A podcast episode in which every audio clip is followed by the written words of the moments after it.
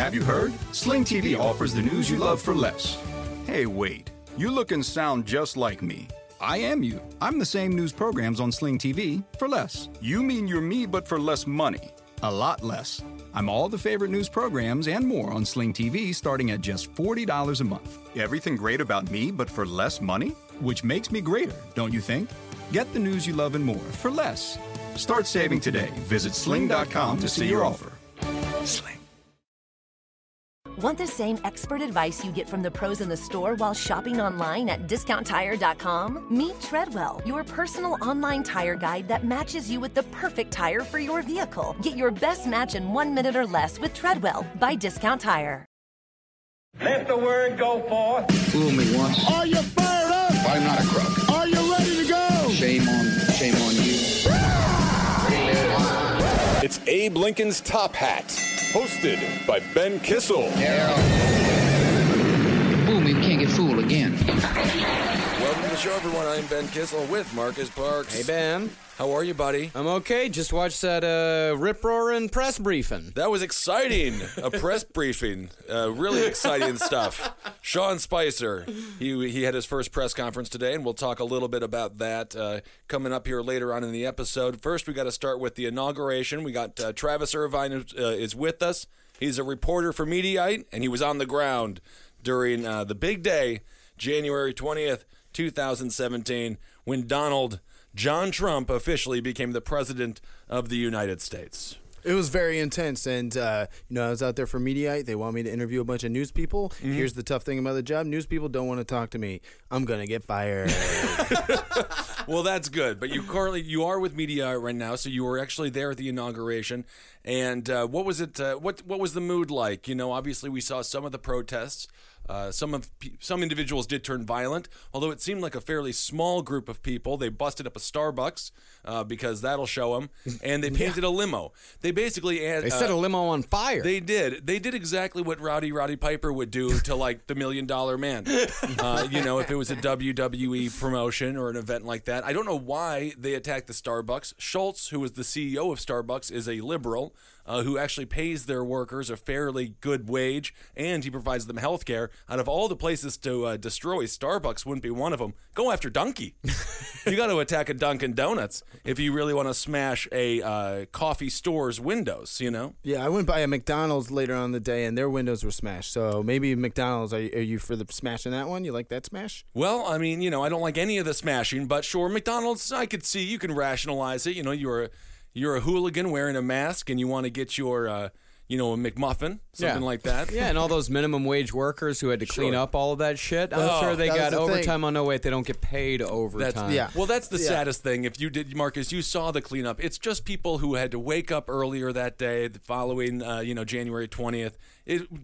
The CEOs are never cleaning up, so just stop That- that trashing be- businesses, because no one is air, you know, uh, heliporting in, uh, you know, landing on a heliport from a helicopter to go clean up the mess at a local Starbucks in DC. That would be something though. If CEOs had to clean up all the uh, rioting messes I across would the throw a brick through a window myself. Yeah. But it's always just the low rung worker who is forced to clean up the mess of these people who are supposedly representing the masses. That's how it goes for that. It always goes for protests as well. You know, we always we talk about that one protest that we saw. The I, I think it was against uh, global warming, but they global- completely and totally trashed uh, New York City. Yes. Uh, and I also saw uh, a nice little irony in Philadelphia. Uh, I saw a sign uh, that someone I guess had uh, had one at one of the marches, uh, and it was decrying the power of the rich, uh, but it was just kind of thrown next to a trash can uh, Hmm. for somebody who works minimum wage to clean up. Yes, uh, and we do. I definitely want to talk about the Women's March. I mean, one of the largest marches in U.S. history. They're saying it happened in 500 cities all across the country. Roughly 3.3 million people showed up. We had a great opportunity to be in Philadelphia this past weekend. Everyone was so phenomenal, and uh, and it was wonderful meeting. Uh, the people who had marched earlier that day, we met them later that night, and actually, I met some marchers uh, walking up 17th Street there in Philadelphia, and they, you know, they randomly shot my, called out my name, and they're like, "Giant person, Big Ben Kissel, Sasquatch sighting," and I was like, "Do you guys listen to the show?" And they're like, "Yeah, we're huge fans," and it was really awesome meeting the people who marched. And when we talk about the violence, I'm talking about an isolated group of people who I believe probably would have uh, acted similarly had Hillary been elected. There are people who just take these opportunities to be to be vandals. They're anarchists, Yeah. and they certainly don't represent the amount, the millions of people who have rational uh, concerns about President Trump. And from what I understand, for the most part, the largest um, protest in or march in U.S. history was very peaceful. I don't think it, it was even for the most part. I think it was for the all part. I don't think Yeah. there were any reports whatsoever of any kind of violence. Well, no Yeah, that, that was only during the inauguration. We're, we're starting to blur two very different days in D.C. Um, well, we're talking about the weekend as a whole, but yes, that's a good point. So let's go back to the. I, and I do want to talk about the white supremacist getting the white supremacist That was- getting punched in the face. that was the one piece of violence everyone seems to be unilaterally okay with. truly thrilled about. What's the name of this guy? Richard Spencer. Richard Spencer. Now he is a self-avowed white supremacist, correct? Uh, I mean, I think he's one of those people. It's like I'm not a white supremacist, but he's a. I'm not a white supremacist, but. But. Okay. Yeah. Yeah. it was interesting. We had uh, Molly Neffel. She's a great co-host of the show Page Seven here on CCR, and her husband Gideon. He's a great guy. We went to his wedding, and uh, and he works for the ACLU. I, I believe he works for the ACLU. He could not get enough of posting that footage of yeah. Spencer getting punched in the face. It's a great I've never seen a uh, a dove, a peacenik, more happy with violence in my entire And life. how great was it that he got punched right in the middle of trying to explain Pepe the Frog? Oh, brilliant! Yeah, yeah, extra More bonus. exciting than John Wick 2. That's I mean, that was the only time I think that the real world actually reached out and punched the internet. Oh, absolutely. so let's go back to the inauguration then, um, which I hate that word. I, I can't. I- It's it- really hard to spell too. Yeah, it's tough to spell. A, bunch lot of- of, people are misspelling it. A lot of A's and U's, but Yeah. they're in different places. It's, it's all too confusing. I'm going to call it the inog from now on, just to shorten it up a little bit. What was the mood uh, from the perspective that you were at, and where were you while this happened? Sure. So I got in about Wednesday, Thursday uh, before the inauguration took place, and there's already a lot of things uh, happening on the ground. They're shutting down the mall. They're putting up barriers. They're setting up the checkpoints. Um, they've got the giant flags on the Capitol. Uh, all the media people are coming into town, um, and it, it is kind of an exciting uh, feeling with with DC. This is my third inauguration. I went to both uh, of Obama's inaugurations. This is the first one I was actually getting paid to cover, um, even though I didn't do it well. Well, did you feel like it was a different mood? Was there a different tone to the event? I mean, obviously Trump uh, swore him and Sean Spicer. They, uh, they they they proclaimed it was the largest event in uh, in presidential history when it came to actual people watching it. Even though that's absolutely not true. Although if you take into account the uh, people, 30 million, I think roughly, who watched it on television, it might be you know up there ranking uh, when it comes to actual viewers but people that were on the ground there it didn't seem like there was quite as many as let's say obama in 2012 2008 Yeah, I would definitely say, um, and, and you know, again, not to blur bet between the two days, but the women's march, uh, th- there were way more people, uh, and it was very observable in DC for that event as compared to the inauguration. Um, and, and you know, in terms of the two different vibes that we were talking about, there were protests going on during the inauguration. They were um, actually actively blocking uh, the checkpoints to get into the mall, so they were trying to prevent Trump uh, people from getting onto the mall. Oh my goodness Trump and Sean Spicer, if you guys want to use that as an excuse, feel free. Yeah. as to why there's no one at your uh, event. But uh, you know, um, in terms of like the the peaceful transition of power, I mean, I was right there uh, for all of that. It's it's an exciting feeling. It, it, granted, with Trump, it's in a weird way, but for Obama to give Trump the tour of the White House, for them to drive together to the Capitol, for mm-hmm. all the different people from all the different parties and partisans, all their all their rancor, they all sat there and did the thing and did the ceremony, and there were people there cheering and very happy about it. And then Trump waves off Obama in the helicopter. That was a big moment where everyone was watching Obama's helicopter leave D.C. His job is done. That's what this country is about. It's it's Yeah. kind of weird the institutions and the symbolic uh, things that we got to do to make it all happen, but that is that action and what happened this weekend. That is what America is all about. and we did get we did get those adorable photos of George W. Bush. Oh, by the way, the man who has us Oh, yeah. still in the longest war of, in U.S. history, the man who started that war, uh, of course, the invasion of Iraq and Afghanistan, and basically led to the destabilization of the Middle East for generations to come. But man, he is cute when he tries to put on a uh, sombrero or whatever the hell that The thing was. poncho. A Poncho. poncho. A get on the sombrero would also be adorable. No, it was Now- Dick yeah, Cheney yeah. sitting behind, behind him wearing the funny hat. That's right. Yeah, Dick Cheney Dick was, Cheney he's was a, there? He's a Dick Cheney was there, and he was wearing a Oh. cowboy hat the whole time. You know, I Yeah. saw the clips of Jimmy Carter, and you Mm-hmm. got Bill uh, Bill Clinton and Hillary Clinton. That's always fun because uh, there's a gif going around of Bill Clinton just staring at Ivanka, really giving her the Right. eyeball, and then Hillary looks at him and gives him an eyeball, and then she just turns and is like, "Whatever, I'm done with this." what can she do anymore? I mean, unbelievable. And if you look closely at the picture of Dick Cheney, who was sitting behind uh, George W. Bush, you can see his hand up his ass, and yeah, uh, yeah, he's yeah. actually moving around uh, George Trying- W. Bush. pull- yeah, trying to keep the poncho on, but through It's like, the ass. like the movie Dead Silence. Uh, Yeah, right, right. has seen that. Yeah, but there were you know some interesting like when um, Chuck Schumer I was when I was there the Yeah. day before the inauguration he was actually doing the mic check and running that speech and uh, it's interesting because when I heard it the day before it was a lot less um, I- I'd say he kind of ratcheted it up a notch on the day of and you could hear the Trump people just booing.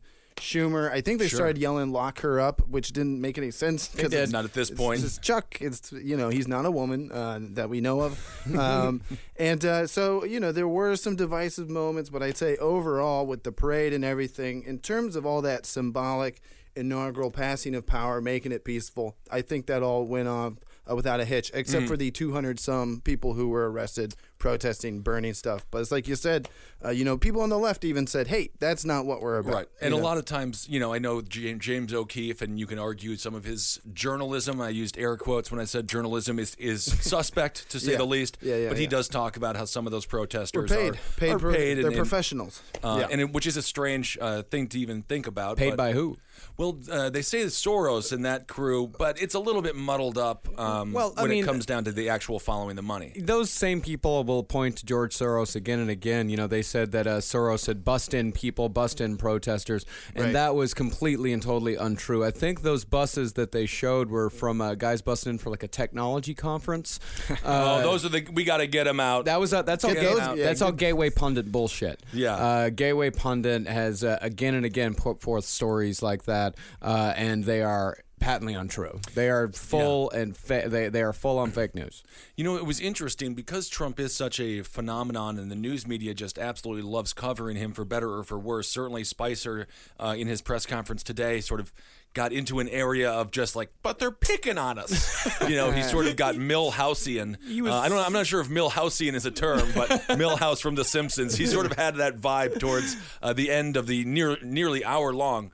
Uh, press conference. Yeah, no, he got very, very, very whiny uh, when Yes. people kept uh, kind of pushing on him and the uh, the inauguration numbers. you yeah. know, and he amended that. He amended it to say that uh, it was not. He did not say that it was the largest that was ever attended. He meant that it was the largest audience when you combine both the Right. people there and the people watching online. And he also definitely uh, made sure he's like, but YouTube and you know and and streaming and all of that. You know, those numbers aren't aren't brought in because Ronald Reagan's was I think. 40 million. Uh, he has the highest. Oh, really? yeah, his 1981 uh, inauguration was the highest at about, I think it's either 40 or 41 million. Oh wow! but what- that's like TV Ni- Nielsen ratings that you can Nielsen register. ratings. Okay, yeah. Yeah. With the internet, there's really no way to, to tell. I mean, Facebook Live uh, Live only Facebook goes, Lies. Yeah, like Facebook that Lies. what, I, what I was trying to say here is Facebook Facebook Lies. I will Facebook say Lies. I do use Facebook Lies for a lot of my videos though, That's great. for as much as I hate it. Um, but yeah, no Facebook Live. I- You know, it just Mm. it, there's just a little K there, and you can't really tell. You know, how do you even monitor that? So Well, I, I definitely want to talk about the press conference a little bit more and talk about executive orders, which Donald Trump is already signing at a fever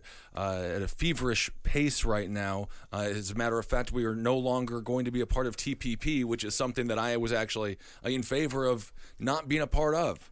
Um, so that's kind So of were a lot of the thing. Bernie people. and a lot of the Bernie Yeah. people were as well. That's sort of again that sort of strange Venn diagram crossover between Bernie supporters and people who could find themselves, uh, you know, appreciating Trump's policy when it comes to foreign trade. Uh, it's interesting because the cameras were on Donald Trump so much. They showed the pen ceremony after he was inaugurated, and this Mm-hmm. is where he signs. Uh, this is he can finally allow his cabinet choices Yeah. to be official because obviously before he's president, it doesn't really matter. And you, and people, they clamor for these pens. Yeah. So Nancy Pelosi is there. She Chuck Schumer one. was there. He Na- wanted one. Chuck, and but I thought what was so interesting was how cordial everybody was, and you can see that Chuck Schumer and Donald Trump have a real relationship. I mean, obviously, Donald Trump being a, a native New Yorker and huge in business here for such a long time. Chuck Schumer basically being a staple of the Democratic Party, certainly the most power powerful Democrat in New York without a doubt, and I believe second most powerful Democrat. Um, in, in the nation, it was interesting to see them actually. You you get, the veneer was sort of removed, and we could see it's just a group of chumps. And I was wondering how people would uh, feel about that. And what did you guys feel? Uh, it, to me, it, it just proved once again, and this is sort of why I've been able to maintain less paranoia and less fear. And again, I have to clarify this, and I was talking to a fan in Philadelphia about it. I'm a huge white dude with no disabilities other than well that can be argued but no no no official disabilities. And i wasn't a wedge issue. I'm not muslim. I'm not uh, a daca child. And pray uh, to god that donald trump does not allow daca to expire. We'll have to get our friend back on uh, who we spoke to uh, a few episodes back. Uh, he's a daca uh, kid and, and i really want that to stay in place because those are those are innocent victims in, in this whole thing. I'd like to talk about that later as far as what uh, Comments were in the press conference concerning DACA. Yes, and so uh, so when you see them just getting along, it does. So anyway, so anyway, to to my point of you know maintaining some sort of like relative calm in this in what seems to be such a turbulent situation, I do think most of them are friends, and I think there are. Uh, key things put in place that would deter someone from going rogue and becoming a true, uh, you know, kleptocrat, as uh, as a lot of people are calling Donald Trump, and a true authoritarian nightmare. Although, of course, that's a that's a possibility. Um, but did you did you enjoy the fact that they got along so much, or what did you guys feel? Because to me, it was like this is all theater, and that was sort of again one of the reasons why I don't freak out that much because I firmly believe. Uh, you know, Trump was at the Clintons' wedding.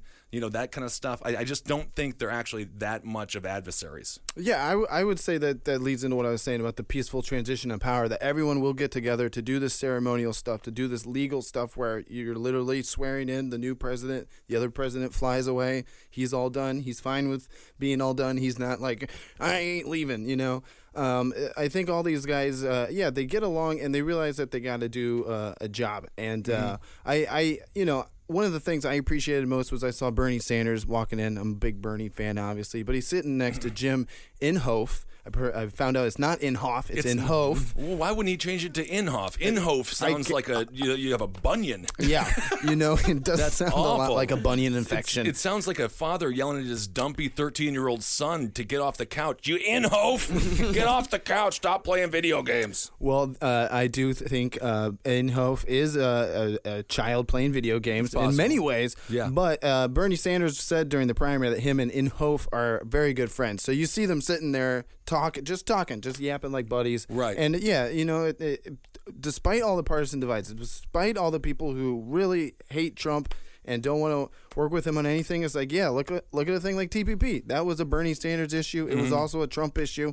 Um, so Mm-hmm. Interesting you, you kind of gotta, yeah, you kind of gotta, and you know, maybe Spicer, uh, he, you know, he got a little whiny uh, in the press conference, Yes. but maybe he's got a point about, uh, hey, every time Mr. Trump looks at the TV, he sees people complaining about him, telling him, saying negative stories about him. It's hurting his feelings. Why can't you people Well, be he's nice? gotta oh my god, you know how off sensitive he is? Yeah. No, he just sits there and watches Fox I News all know. day. I think he would just know. watch his CNN because that's what He gets makes- his blood. But if he was watching Fox News, he'd be tweeting things like, "Boy, the media sure is doing great. Boy, they love me. I love them too." But that's what's so funny. Uh, yeah, when it comes to Donald Trump, this is a man who, of course, you know, uh, forced Barack Obama to show his birth certificate in his second term uh, of being in office, and Right. they, and of course, he was uh, he's a member of the Republican Party, which basically ran on a platform for their past. You know, four cycles of just being obstructionist when it comes to what anything that Barack Obama wanted to do, and obviously Barack Obama then, um, somewhat because of that, and who knows what he would have done if he had a, a more lenient Congress. Uh, but then he ex- he expanded the executive powers uh, to such a degree, and now Donald Trump is, of course, going to one up on those executive powers, and he's going to go crazy when it comes to signing executive orders. I want to go back a little bit to what we were talking about on the last episode about Betsy DeVos and the Supreme and the and the Senate hearings, and about how they were all like, you know, to- your point, uh, they do seem to be friends, and that's why it's hard for me to watch those events and not just see it as 100% pure theater. Well, I think Devos is actually she's getting pulled in for another uh, a second hearing. So Yes. um, I think if anyone is in danger, uh, it's actually her because her her hearing was so cringeworthy. Uh, it, I mean, they're bring it was so cringeworthy. They're bringing her in for another one. That's how good it was. Time for the sequel, DeVos Part Two. Yeah. Um, I had a great chance to meet with some teachers in Philly, as a matter of fact, and uh, I found out they were educators. So I talked to them about DeVos because I said some um, things on the last episode that got people riled. Mm-hmm. They got all mad at me. My Twitter, they kept on calling me a dumbass. I thought that was kind of rude. I woke up to five tweets in a row, and be like, "You're a dumbass." Yeah. Which I thought that was like, was my is my little brother tweeting at me? um, but that was interesting. Uh, what do you guys think about? Uh, and of course, we did a little bit of research. We read that New York Times article about Betsy DeVos, and these people, the the teachers that I spoke to, really were completely. They don't believe that she has adequate mental um, abilities when it comes to t- uh, when it comes to being the head uh, you know, of the, of the uh, Department of Education, just because she's never worked in a public school system, she's never worked in the public school setting, and then we found out she's actually she makes anywhere from five million to twenty five million dollars, somewhere in that window. That's a big window. Yeah. that's how wealthy these people are. They're like, really "And we make like window." five to twenty five million. I don't know. What's the don't- decimal point to uh. us? Um, and it's for NeuroCore. Neurocore. NeuroCore. What? What the hell's neurocore? Neurocore. You haven't heard about Neurocore yet? No, man, but now I want to do it. It's NeuroCore. Are you a douche? Try NeuroCore. It uh, costs three thousand dollars, either two or three thousand dollars, uh, for thirty sessions. Uh, and it, I believe, what it does is it stimulates electrons in your brain uh, as a uh, treatment for ADD and ADHD. And she is a uh, she is a huge shareholder in Neurocore. NeuroCore. And yet she knows nothing about standardized testing. yeah, and she doesn't. She knows nothing about standardized testing, nor does she care to know. Uh, and I think that was the big thing that I took away from her uh, hearing is that I think she thought that she could kind of just skate by, uh, saying "I love charter schools. Charter schools are great," without knowing anything about the American public education system. Well, and also uh, Elizabeth Warren pointed out, you know, she's about to be in charge of the largest student loan department. Not well, not just department, but you know, the the Department of Education gives out all the student loans to all the kids trying to go to college out there. And Elizabeth Warren. I, I think that was my favorite part of her questioning was, "Have you ever had a student loan?" And you know, DeVos has to say, uh, "Well, I was very fortunate and very, you know." Essentially, what she got Betsy DeVos to say was, "I know, I have friends whose kids have had to get student loans, Right. You know, and it's They're like, wealth shaming her, though. They wealth shamed her, and I didn't think that was good. I don't like wealthism. I don't like any don't- okay. That's what I always said. Well, I mean, it does, but I think uh, asking questions like that, I mean, it does demonstrate that you're going to be putting someone into this position that has no actual real life experience with Right. it and also her answers like i said they imply that she does not care to have experience like she doesn't care to find these things out Well, you know what's interesting though, as I was having this conversation with the teachers, they were talking about in Philadelphia, everyone leaves when their children become five years old. As soon as they get into school age, they just leave and they go out to one of the suburbs, and the suburbs are nice schools, and. Um, those people have financial mobility. They can they, they have enough financial stability to be mobile, which is a, uh, a a privilege in itself. And the people who are in the poor school districts, they can't move out to the suburbs. And so it's almost to me like when it comes to school choice, school choice already exists for the rich. And so I feel like it wouldn't be a necessarily bad policy if it could exist for the poor also. And I'm sure I'll get a bunch of heat for that. But that I, I, I You dumbass. You dumbass! I'm going to get 30 of those.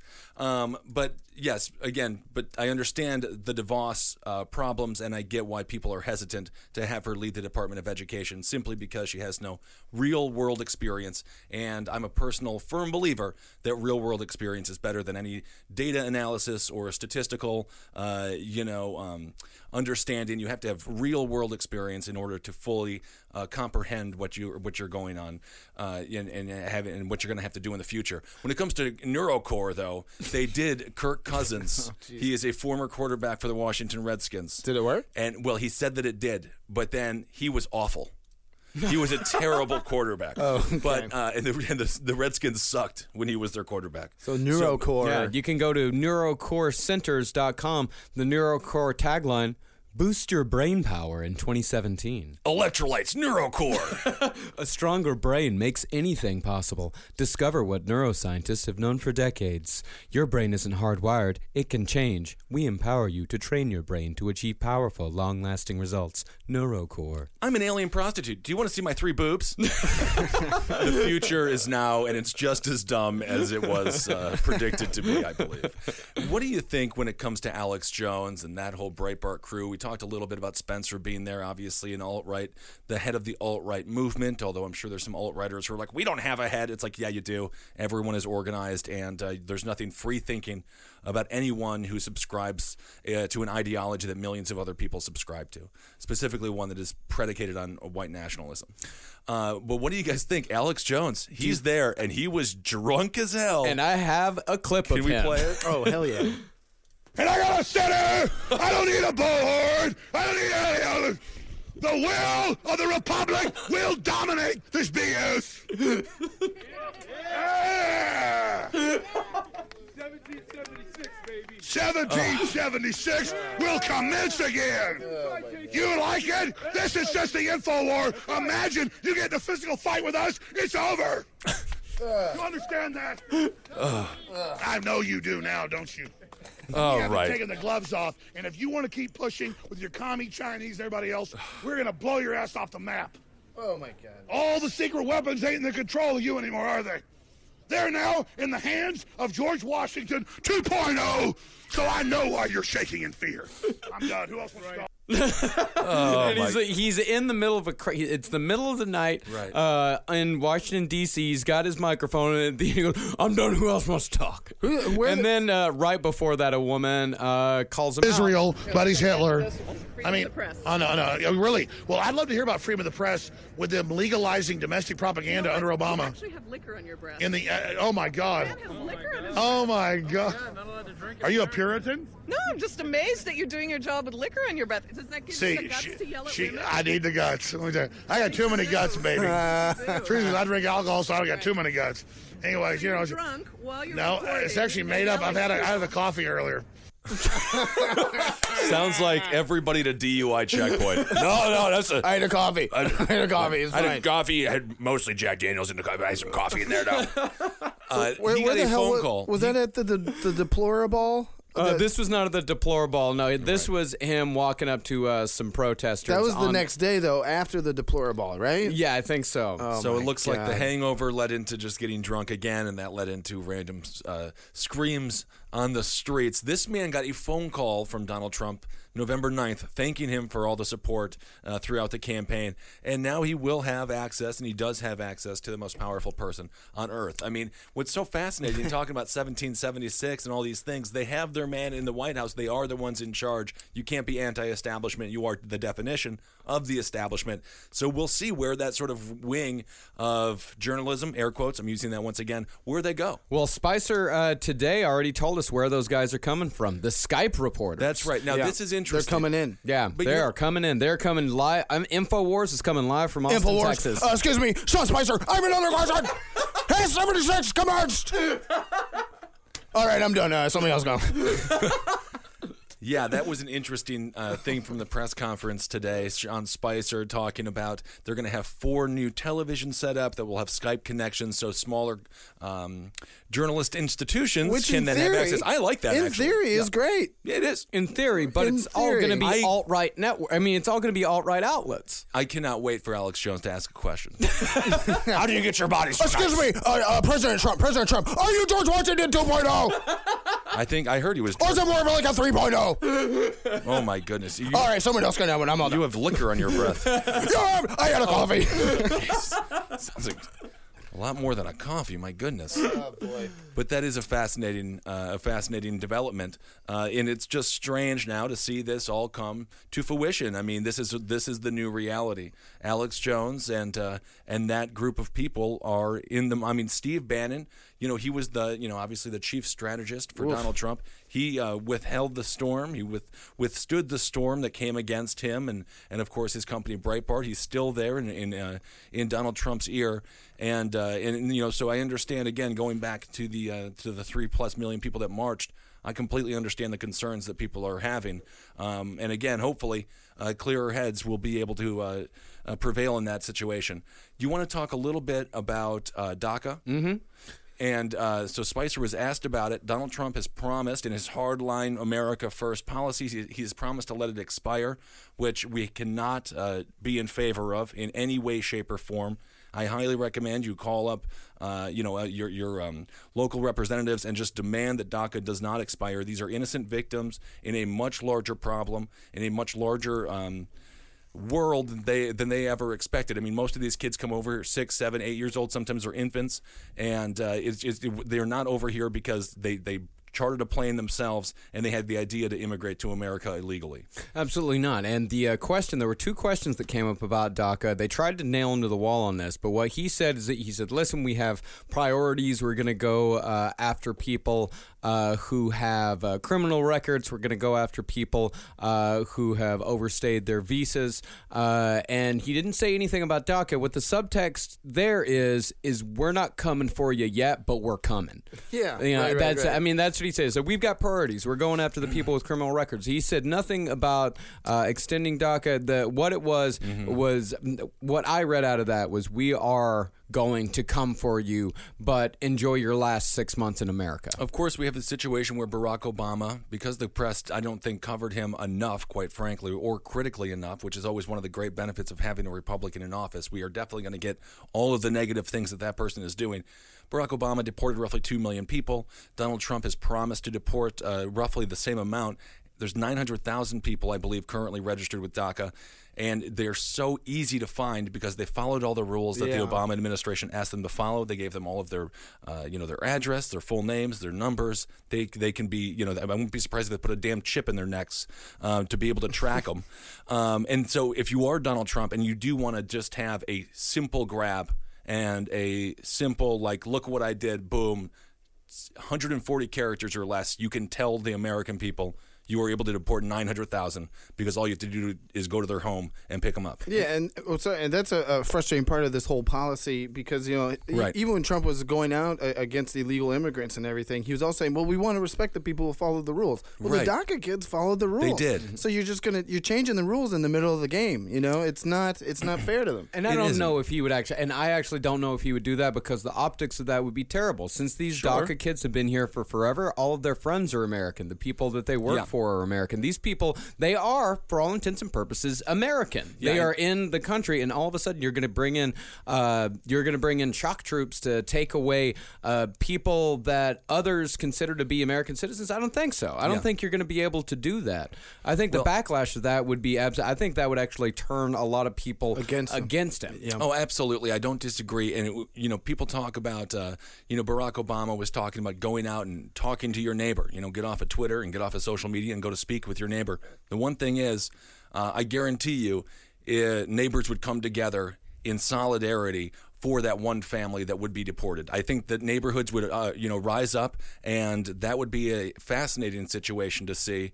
And, you know, that would be beautiful in a way, but hopefully it doesn't have to come to us forced to go out and protect our neighbors from getting torn out of their homes by the government. I mean, how horrifying does that sound? Oh, the the, i- imagery alone is Yeah, the not, idea- not to harken back to World War II because I think it's an overused analogy, but you really can't think I of mean, it. you can harken back to Elian Gonzalez. We all Sure. remember. We all remember that picture. Oh, that was a great. Oh, photo. that was a that was a brute. Uh, yeah, and of- yeah, and of course, then he went uh, back to Cuba. Yeah, And he's uh, running a very successful cigar company. Is that's really? fake news. I'm sorry, that's, That's fake, fake news. I made that up. I Fake made that up. I made that up. But no, I wanted because that, that feeds perfectly into. You're absolutely right. I don't think neighbors would let it happen. I don't. You know, just the idea has scared people. Uh, enough that it leads perfectly into uh, what uh, we we have forgotten to uh, talk about the women's march. I'm sorry we've left it out, but no, we're talking about it. well, it's that- all in there. but that's what I saw a lot of. You know, you saw uh, everybody showing up just on the idea that they're afraid of all the things the Republicans and Trump are going to do. That's why there was 500,000 people in D.C. for the Women's March of all colors. Um, everyone, you know.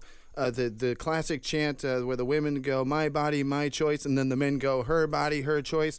Uh, everybody's backing each other up. You got men, women, people of all colors marching together, gay, straight, and you know the women's march was m- much bigger than just women's issues. L- it was LGBTQ issues, it was immigrant issues, um, and so I think you're absolutely right, Ben, because that does.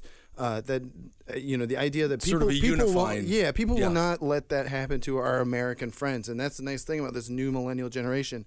We're, Yeah. We ha- all have friends from all these different backgrounds, and we are going to stand up uh, f- uh, for each other. So Although I gotta say, the women's march, I, those ovary hats. The I- I pink, the those- pink hats were. Yeah, I, I couldn't stop thinking about the youngest daughter who I love from Bob's Burgers. Dina. Dina. No, No, no, no, no, no. it- Tina's the horny yeah, one. yeah, She's hilarious. yeah, yeah, I can't remember either, but yeah, yeah, yeah I'll agree Yeah. with that. But uh, let's uh, not forget, as far as executive orders today, he has already signed one. Yes. Mm-hmm. Uh, against abortion, he signed. He reinstated a federal ban on U.S. funding for international health organizations that counsel women on family planning options that include abortion. It has already begun. Right. Yeah, the assault has uh, begun. It starts with other countries first, not America first. Interestingly enough. Interestingly enough, yeah. I mean, a lot of people were surprised that we even had funding for other countries when it comes to their, um, you know, female health and, and those sorts of things. But yes, it's definitely begun. This is the first step. And uh, Spicer was asked about that today at his first press conference, and they he didn't really clarify regarding defunding of Planned Parenthood and things like that. He just said pro life, pro life, pro life. But that, mark that- my words, like exactly what happened in the campaign and exactly what happened uh, January 9th after Trump won, Planned Parenthood is going to be, in my personal opinion, financially fine. I think there's going to be a huge amount, a groundswell of support from small donations coming from all over the country, and Planned Parenthood is going to be fine financially. But the problem would be then what will happen uh, from the legislative level regarding their institution as a whole. You know, I mean, you know, Texas already has what I believe it's two uh, facilities that women could seek an abortion, and it's one of the largest. I think there's literally two, uh, and things like that. So it does, you know. I, I- so I understand the fear. Um, I don't think Planned Parenthood. Obviously, if the you know, I think there was a misconception that if the government defunds, it's going to shut down. It won't shut down. But you know, what does it say to the other uh, more conservative states regarding their facilities? Oh, sure. And conservative states have already started. I mean, yeah, if, if- if they I'm, I'm not for defending Planned Parenthood, but I just want to say the bet uh, again, like we were talking about. I, I think people are going to just give them a lot of money. Right, right. Well, and that that would be an interesting side effect. You know, it is it is again the the women's march answer to uh, the inauguration of, of Donald Trump. You know, um, and in a lot of these states, you already see a lot of. You know, there's only one uh, abortion facility in some of these southern states. I know in Ohio, which is a fairly purple state, uh, the heavy Republican legislature and John Kasich signed uh, uh, 20 week abortion bans, right? Where it's like if it's after 20 weeks, you know, tough cookies. So Right. it's it's already started in the states, and now if it's coming from the federal level too, that's that's gonna do some damage. Right.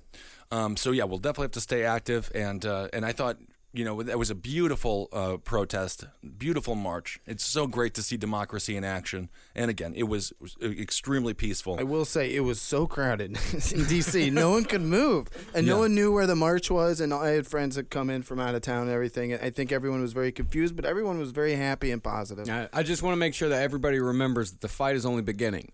Uh, Yes, this is day one. Yeah, this is day one. Those uh, protests like that, yeah, it is beautiful. It is wonderful that it happened, but we cannot spend all of our time patting ourselves on the back talking about what an amazing job that we've done. Right, right. The You know- job job begins now. Yeah, I'd- I remember I read a, a New York Times article a couple of uh, days ago. Uh, a guy was saying that he was watching the inauguration, but he had to turn it off because he got scared. Fuck you! damn You had to turn it off because you got scared. Fu- You're scared. Fine. It's Well, okay to be scared. It's it's perfectly understandable to be scared and to be afraid. But we can't run away. This is time to not the f- time to Well- run away. This is not the time to turn off your phone because you're getting a little frightened. You have to face this shit. You, gotta have to- face it. This is 76 2.0. 1776, powerful stuff. Face the fear. I agree. Yeah, everybody should run for office too. Uh, I, don't- you know, I really think millennials got to start. This is a local election year. Start jumping up for school board, city council, uh, town dog catcher. Yep. Literally anything you can do to get involved. Because you nailed it on a point earlier, Ben. Those people, Nancy Pelosi, Chuck Schumer, all the people using this pen, they're just people who worked Yeah. their way up and got there. And every single uh, American citizen can run for office and do the same. Right. And uh, yeah, I mean, it is interesting. And I think, you know, when it comes to defunding Planned Parenthood, again, if you are a conservative leaning person, you don't think the government should have any say in a, in a practice that you are completely repulsed by, such as, you know, something like abortion. So Donald Trump will have a lot of his base supporting his decision uh, to defund Planned Parenthood. And I certainly understand that perspective if you are coming from that perspective. Um, it's just you know the, the, that's the interesting thing about politics. Uh, so he was able to get two cabinet members uh, uh, so far. Rex Tillerson is in, and uh, and now Well, he already got two, and now he's got two more to uh, this week: Rex Tillerson and uh, CIA Pompeo. Tom Pompeo. Yeah, Pompeo. And uh, at, at this point, uh, Barack Obama, I think, had like roughly seven or eight, uh, eight people. So the Democrats are, you know, pretty slow on, uh, you know, on approving his uh, on his cabinet picks. Uh, and then, of course, we're finding out a little bit more about Russia and uh, General Mike Flynn. Uh, if he's had some co- communications with the Russians, um, and a lot of people were wondering what they were talking about. And apparently, what we learned at this press conference today, the Russians had one of the largest tragedies in Russian history. Christmas Day, December 25th, there was a plane history. carrying uh, the military choir, the military band, and it crashed. And uh, that really sucked. 92 people died. 92 people died. So Mike Flynn called the, the Russians then, and Putin lost his favorite trombonist, and that was really a, a, a tragedy. I can't imagine losing your entire military band. Um, that's a strange, you know, because then I guess who do you call up? Pussy Riot, maybe, or something like that. They're I in don't prison. know. They're still in still in prison. prison. Yeah, yeah, Could be. Yeah, he said it was about four things. It was about uh, one, number one, the Russian choir. That's what he brought up first. Number two, uh, season's greetings. That's good. Uh, and number three, uh, I I can't remember what three and four is. All I remember is the season's greetings and the Russian choir. Fuck. I guess you gotta you gotta break up the choir so you don't lose them all in one plane. That's that's not good. Yeah, I think one of them was about the, the Russian ambassador getting shot in Turkey as Oh, well. yes. Like condolences on that guy. He just kept sending condolences for all the people the CIA were killing Right. secretly. Fake news. And he will be getting. Uh, he wants to pull out of NAFTA or at least renegotiate NAFTA. And all they want to do, and this is what uh, Spicer consistently talked about, he wants bilateral trade deals. He just wants two, uh, you know, countries dealing with one another. And it does make sense when he talks about NAFTA. In my personal opinion, I know conservatives that I know, like my friend Meghan McCain. She is like she cannot believe there is a Republican in office who is against free trade. Free trade was a conservative. Um, uh, that was a cornerstone of the conservative movement for so long. And of course, Obama went right along with the whole uh, tradition of free trade in this country. But when it comes to NAFTA, you know, talking about how we have 11 different countries, many of them extremely small, all carrying the exact same amount of power around.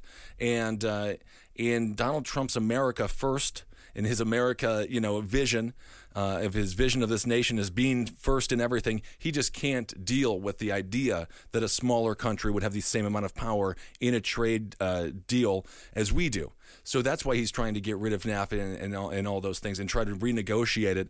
And I think if he can succeed with that, uh, I'm not necessarily against it you know his, his i mean that's the strange thing about donald trump that's the populist streak you know we can talk about the social issues and they're very real and very valid Yeah. but then he also has this economic message Right. that i don't necessarily i want to see what it looks like i've never lived in a world without uh, well you know we did we lived in the world before nafta but not really um, and of course tpp we we nipped that in the bud speaking of abortions uh, that was certainly in its infancy uh, tpp was still in utero when uh, when that was uh, done away with. So it'll be fascinating to see what happens with these trade deals. Day one, this has been an extremely active 24 hours for the first day for, of, of, a presidency. He met with a bunch of top CEOs in the morning to discuss how they could reinvigorate the economy. And he he says, according to Sean Spicer's statements, it sounds like he wants to meet with them again in a month and then quarterly uh, each year.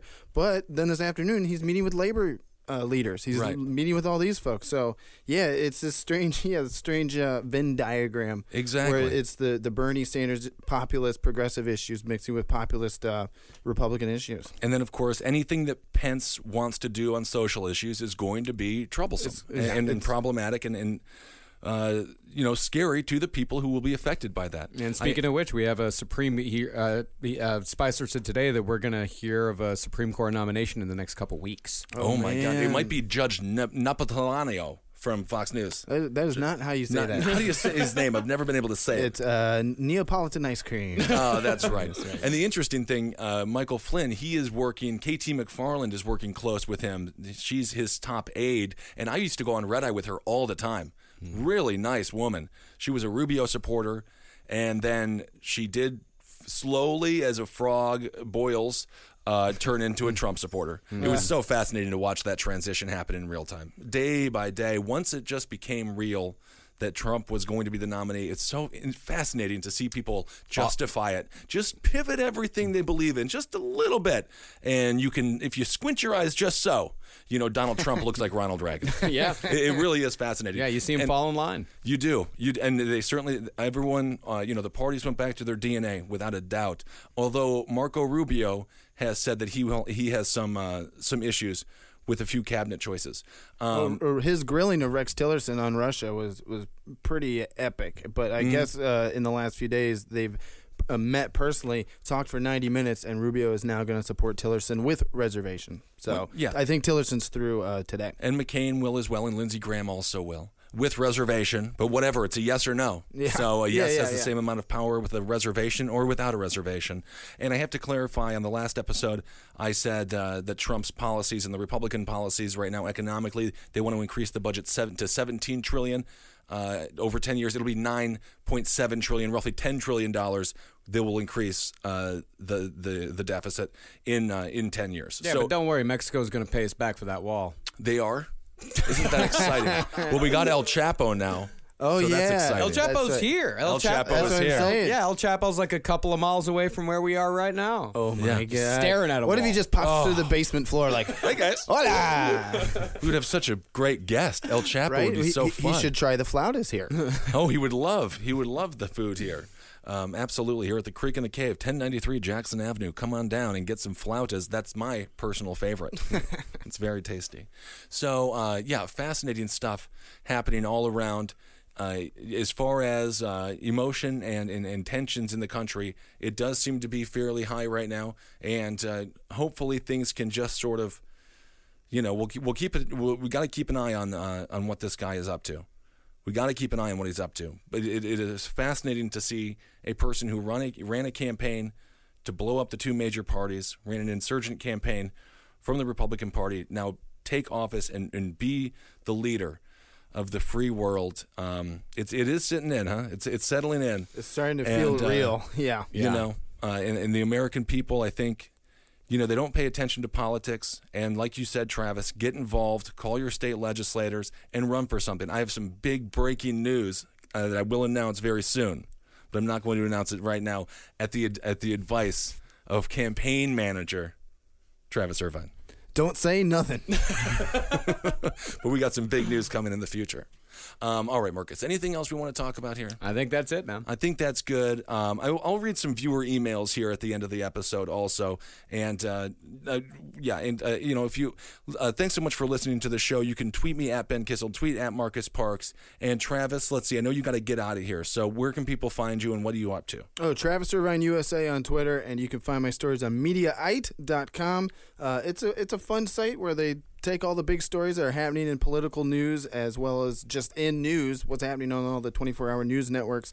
And, uh, you know, my job is to essentially interview these people outside of CNN and MSNBC and Fox News. Um, but man, that is really hard. So check me out on Mediaite.com while I'm still there. That's perfect. Yes, check them out indeed. And I also want to say I met a great. I know I'm forgetting her name, but you'll remember who you are. Uh, we met in the back of the uh, Union Transfer where we did our live last podcast and left in Philly, and she works with Title IX. We talked about Title IX a little bit on the last episode. She swears by it. She absolutely loves it, and um, so I, I want to tell her again. Please email me. Uh, you know the benefits of Title IX and how you see it. Uh, you know, being. Um, a, a good fit for universities and things like that. Um, all right, we'll do some viewer emails and uh, listener emails, and thanks so much for being with us, Travis. Thank you. All right, well, that was fun with Travis. Oh, yeah. Wild guy. Great guy. Yeah, he didn't have to do his Alex Jones impression because we had Alex Jones on, so that was that was really good. Um, I want to thank uh, Parker Sesteric. He sent me a message, and he was the one who uh, mentioned it was 9.7 trillion that the Republicans were going to add uh, to the budget. Uh, so thank you so much for reaching out. So let's just do a few emails. I got a bunch of them, and uh, but now Marcus, uh, let's see. Do you want to read this first one? Sure. Or at least uh, some of it. We can't read the whole thing. I say make it blurby, but people, I think they like to type, and they once they start typing, they can't stop typing. Well, it's not just that. I mean, we deal with very uh, complicated issues here. And Yeah, but so does Trump. He just tweets he's, he's the president, and he can get it in 140 characters yeah, or can less. get it in so- 140 characters. Why can't you, dumb asshole? Oh, leave him alone, Marcus. Trump's the smart one. Don't Is you know he? this? I didn't know that. Is he the smart one? Well, pretty much uh, what this guy is, uh, Steve said uh, in his email, uh, is that he says, um, I do not believe that Republicans in their ba- base really give a shit about small government and that they will abandon their principles now that they're in power, as they always seem to do. So, now that they are in power, how do you see the Dems negotiating? Do you see them willing to reach across the aisle to make comprom- compromises where they have common ground, or do you see them obstructing at every uh, turn? Uh, he said, Sorry, it's not a blur, but thanks for reading, you Fox News scum. Fox News scum. Very nice. Well, thank you so much for that. Didn't someone yell that at you at the live, Live in show, yeah, I get that a lot. It's Yeah. Those three Fox News scum. It's fun though. I wish they would have me on more. I'm not even I'm, I'm not even on the network enough to be scum anymore. It's punchy. Ah, dang it! Interesting. Uh, obviously, now they have the they have the Congress. The Republicans have the House uh, and uh, and the Senate. So they have the Congress, much like Obama did in 2008. So they do have these two years now to really push through their policies. They have to get Obamacare. Uh, if they're going to replace it, if they're going to repeal it, they have to replace it, and they have yet to come up with a plan. When it comes to the Democrats, obstructionist, uh, being an obstruction, uh, obstructionist on every turn, I have to say historically the Democrats have been more willing to compromise. I mean, they certainly were. Uh, they should have been a little bit more of an obstructionist during uh, W. That's for damn sure. It would have been nice if people like Hillary Clinton, for example, and many others, except for Bernie Sanders and my boy uh, Russ Feingold, uh, you know, most of them supported the war and things like that. So they do seem to be more willing to compromise um, j- traditionally. This is a different time now. Again, we have the 3.3 million people marching over the weekend. I feel like the Democratic Party is more entrenched and more. Um, they feel it's funny because usually when a person's elected, the elected gets the mandate. In this situation, I almost think it's flipped. Yeah. I think the mandate is on the Democratic Party to represent the millions and millions and millions of people uh, who just feel completely out of touch with this administration. So I think the mandate's now on the Democratic uh, Party, and I think we're seeing you know the the grassroots of that of that party um, really come together. And if they are able to mobilize and create you know their form of sort of a tea party which again does te- tend to benefit more conservative minded individuals because I think they're a little they're slightly less ironically enough concerned about self and uh, self individualism on the right even though that's sort of a, a cornerstone of their uh, of, of their politics in theory is you're your own man, you're your own woman, you can do anything in this country. At the end of the day, they do fall in line, like we talked about on the episode, when it comes to Republicans now fully on board with Donald John Trump. So um, I think we can expect to see the Democrats fight, fight more in these two years, uh, certainly than they did when the last Republican was in office which was of course W. And I, and I hope they do because that's this, that's what this country needs now. This country is going to need a real firm opposition when the opposition is needed. Obviously, again, like we talked about the Venn diagram of of uh, policy when it comes to TPP and NAFTA, Democrats probably aren't going to push back too much on that, even though obviously TPP passed under a Democratic presidency. They have to. These next two years are going to be extremely important if the Democrats want to maintain relevance um, in 2018. If they want to win back the Senate, win back the House, they are going to need to fight tooth and nail. And we're seeing that with Elizabeth Warren. She gave a very good speech. Obviously, it has to be more than just words. Although that's what got Trump elected, uh, but Elizabeth Warren did you? uh, She gave a great speech about you know now we fight and now we you know it was really passionate and so those those voices of the Democratic Party, Chuck Schumer needs to shh. He He needs to shush Schumer, and the the more vocal grassroots Democrats really need to show up in these two years. So that's a great question, and thanks so much for asking it. Um, all right, I got one here. This one's just entitled "Fuck You." Um, it says "fuck you." Uh, in spite of the subject line, I'm a huge fan. She found us through my favorite murder, and then she found last podcast on the left, and uh, and she just went so on. And we hear that all the time. Mm-hmm. And you know, we got to thank my favorite murder. They've been so nice to us, and uh, and thank them. Uh, so thanks for mentioning us. So uh, this was from an older episode, but we were talking about how. Um, uh, I'll just read it. The other day, I was listening to Top Hat. Uh, I think it was Palestine. Do you mind? Which was amazing. Palestine, you mind? So, it's Palestine. You mind? And we're going to talk. Have somebody who lived in Israel who we'll get to here. And uh, she says, I was right there with you when you were talking about the plight of some of the folks living closer geographically to the center of the country. They are also marginalized. They are too uh, silenced. You know. And uh, and then she said, then about blacks, you said, what if they were if they, well if they were so concerned about the election, they should have gone out and voted. Just in case you don't have any uh, anyone else in your life who will say this to you about this issue anyway. Fuck you, Ben Kissel. That's very nice of you. Thank you. How many times do black people have to build this nation? Should the Jews have been more politically savvy? Was the Holocaust their fault? Are kids riding bikes just asking to be picked up by pedophiles? And then she says, I know what Marcus Parks would say. What would you say, Marcus? That are is it kids' faults that they're getting picked up by pedophiles? well, if that's the if that's the part of the question you want to focus on. And then she said, "So fuck you, and you're brilliant. Keep up the good work. Don't be an asshole." And uh, to prove I'm not just some politically correct, tree hugging, bleeding heart liberal, I loved both of the Black Serial Killer episodes. Uh, absolutely hilarious. And that was from Yvette. Uh, thank you so much, Yvette, for writing in. Um, yeah, what I was referring to there in that episode was just about. Uh, it was uh, you know the the low voter turnouts. It was and it was more of an indictment on Hillary and her campaign. Uh, the low voter turnout was uh, was was a huge detriment uh, to the Democrats and uh, to Hillary's campaign. And uh, and that's all I was saying. I mean, I'm not gonna, I, I'm not blaming uh, people for not being inspired to go out and vote for a candidate uh, if that candidate doesn't inspire them. And I think that was sort of the overall message. In no way am I blaming uh, individuals who were marginalized throughout the Trump um, primary process for being the reason that he got elected. I mean, there was many vocal, uh, you know, people from all over, all walks of life, people of color, people with different, you know, religions outside of the mainstream Christian philosophy of the country, even though it's not officially a Christian nation. It basically is. Mm-hmm. Um, so I'm not. I was not, uh, you know, trying to blame those people. It was just really more of an indictment on where the mistakes of the Democratic Party were, and they certainly made a massive mistake not being able to mobilize huge groups of people that really are required for them uh, to be mobilized in order for them to win.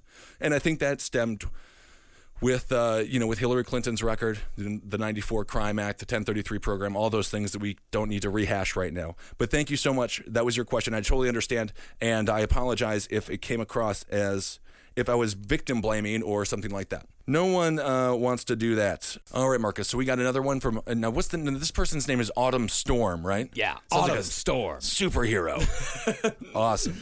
She says it's important to note that there are huge communities of secular individuals living in Israeli territories that are second and third generation Palestinians. Secular Jews and Muslim Palestinians live next door to one another, even intermarry, and nobody really cares about the state territory issues. But for those people that do, the number one point to remember is that Palestine from the beginning has refused to recognize Israel's, quote, right to exist. When discussing territory and states with the UN in the 60s and even until now, the leaders of Israel have looked for ways to negotiate and share space. The Palestinian leadership, on the other hand, has never budged on their stance that Israel should not exist in the first place, and they will not be satisfied with a two state solution because there should not be an Israel, nor should should there be Jews at all. All right. So that is a great reminder, first of all, that there are moderates in Israel and Palestine. We often don't talk about that. It's always the, you know, the the squeaky wheel, uh, you know, gets the uh, gets the oil, and and I think that is an uh, that's unfortunate. That you know you, you never think about people living in Israel being uh, Jewish or being Palestinian actually intermarrying. We never hear about those stories. All we hear about is the violence, and that is a good point about Palestine uh, just not believing. And this is the thing with Israel people don't believe it's a state. And that is a strange thing to have to validate. and have to fight against if you are the Israelis. And I understand this is why Benjamin Netanyahu was able to run on such a uh, you know tribalistic platform in a lot of ways, and certainly anti-Palestinian, uh, Palestinian and anti-Muslim, uh, because the rhetoric is so hard on the other side. It is a strange thing to just constantly have to argue for your existence. And so I understand from the Jewish perspective, that's exactly what they have to do. I mean, no one is discrediting America as a nation, or Russia as a nation, or China as a nation, or you know Taiwan. That's up for debate. but um, and so that is an interesting thing that the Israelis have to go through, and it, that's a good uh, point, and it's uh, we have to keep that into perspective when talking about Israel, and that's why people on the right are so. Oh my God, I criticized Benjamin Netanyahu on Red Eye uh, a, a year or something ago, and I got like death threats. People were so pissed um, because that's how serious the conflict is, and se- how serious the opposition is to the Israelis people, to the Israeli people, the Palestinians, many of them, and the Iranians, obviously, which is why, of course uh, the the the nuclear deal was so looked down upon by by uh, Israelis when it came to Obama's nuclear deal with the Iranians because they don't believe the Iranians don't believe that Israel is a state that should exist. Um, so it is, that's a good thing to remember, and it's also really fun and interesting to hear about moderates living in those places who are coming together and getting along. And I wish we could hear a little bit more about those things. Well, they're just people. We They're have just to, people. We have to remember that every single country on earth is filled with just people. Every single country on earth, every single state in America is filled with just people trying to get by, and we Mm. can't ever lose sight of that. Absolutely not. And I wish it would be nice if we could hear a little bit more about it. Yeah. And that's why it's so fun to do these emails. And please email me at benk721 at gmail.com. And then finally, uh, I just want to read this one. It was just a nice one. It's from Mary Jane, who I love her name, and I love a product that's nicknamed after her also. Uh, she wanted to give a big time shout out for all the entertainment on last podcast on the left and Abe Lincoln's Top Hat. Uh, she has a relatively stressful job. She works as a social worker. I can't tell you how many people have come up to me who work in social work. Yeah. We have a lot of listeners who do it's the Lord's work or Satan's work or whatever deity you want to praise. It is such a difficult job. It is. And we have, uh, there was a woman I was talking to in Philly uh, who worked in, in social work. And, you know, she just thanked us because obviously my background in, in, uh, in being a foster brother and being a foster home uh, basically my entire life. Um, we talk about it a lot, and it's just not spoken about. And you forget that these are not mainstream conversations, and they really should be. Social work is is such a task and such a chore, and it just feels like they get no help everywhere they turn. Either people don't want to hear about you know children who are abused or poor or a person of color or you know whatever it might be. It's taboo in some places, and then of course uh, financially. It's not like the federal government is is giving them uh, buku bucks. As a matter of fact, they tend to be part of you know Head Start, for example. It's a great federal program. My little brother went to it, and without that, his education experience would have been far far worse. When the Demo- when the Republicans promise to cut certain things and make the government uh, smaller, they don't make the government smaller. They just cut these like. For example, perfect example, Donald Trump wants to cut PBS. Yeah. Uh, he wants to make that private. He wants to.